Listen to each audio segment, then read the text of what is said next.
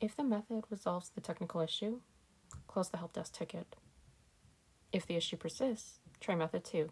Otherwise, triage your help desk ticket to level 2 support. I'm sorry, I didn't realize I was recording. Just reminiscing of a company resource I no longer have access to. Anyways, has anyone felt this feeling of self loathing and helplessness? I th- thought that if I got over all that would go away. I'm sure at multiple points in your life you felt this way. I can't say I blame any of you because there's always reasons. Reasons to self loathe and feel hopeless. Society forced us to be grateful for what we have, to pray the negative feelings away, and to snap out of it. Today I wanted to learn the art of self validation and visited a website called everydayhealth.com. There's an article called Eight Depression Symptoms You Shouldn't Ignore. Let's treat this as a self assessment. The more symptoms you've personally experienced, the sooner you'll need to seek help from a mental health professional or find a resource. I'd like to add a disclaimer and say my podcast is not a substitute for therapy and is mainly for educational purposes. Please exercise caution when using this podcast for personal use. All right, let's get started.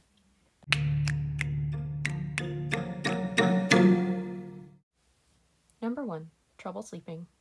You can find it difficult to stay asleep at night or sleep for long periods during the day. Number two, loss of interest in favorite activities.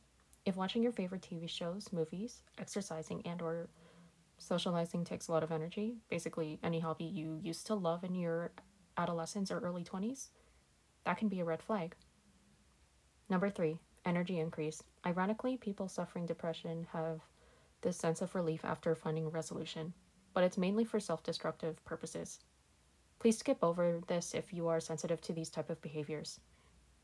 Risky sexual behavior, attempting suicide slash suicide ideation, overspending, abusing substances such as drugs or alcohol, according to Anxiety and Depression Association of America, also known as ADAA. Number four, change in appetite. You either overeat or undereat. Number five, feeling on edge. Depression can appear as being irritable, impatient, anxious, or worrying lots. Feeling on edge can decrease your concentration levels. Number six, expressions of guilt. Feeling like your worth is based on your productivity. If you have those non productive days, you'll feel guilt seep in for not doing enough at work or at home. Number seven, unexplained physical symptoms. Persistent headaches, digestive issues, and unexplained pain, according to ADAA.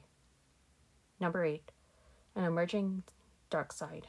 A severely depressed person becomes preoccupied with deaths or morose topics.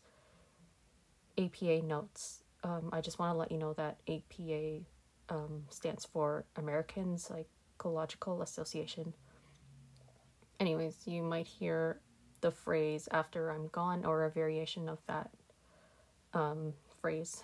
If a loved one says that or you're thinking of saying that, please seek support.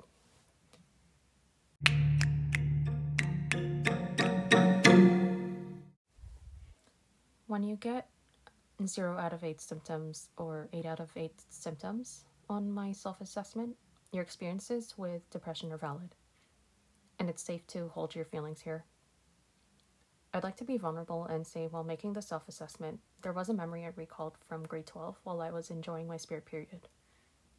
I was writing a biology paper on biochemicals of depression. I sat beside one of my male classmates who asked about my paper. Biochemicals of depression, I told him.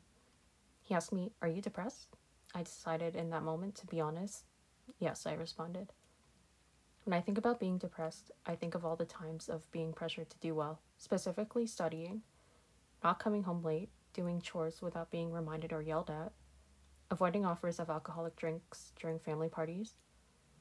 When I think about being depressed, I remember coming to terms that I will never be like my cousin. My cousin, sorry. Um, the girl cousin my mother loved to compare me to. There's additional factors that accumulated into the depression that I now experience.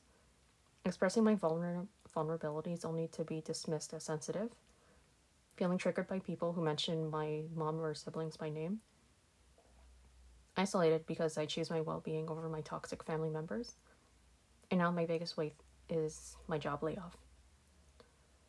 My layoff is triggering memories where my abuser made an attempt to block my autonomy. That abuser was my mom.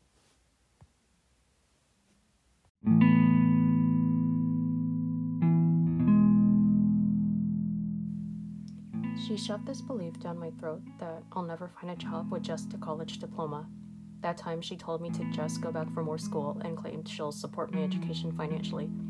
I didn't fall for her words slash BS because she always handled finances horribly. I now face rejection after rejection after finding work after getting such a break break from my career. I'm back at ground zero.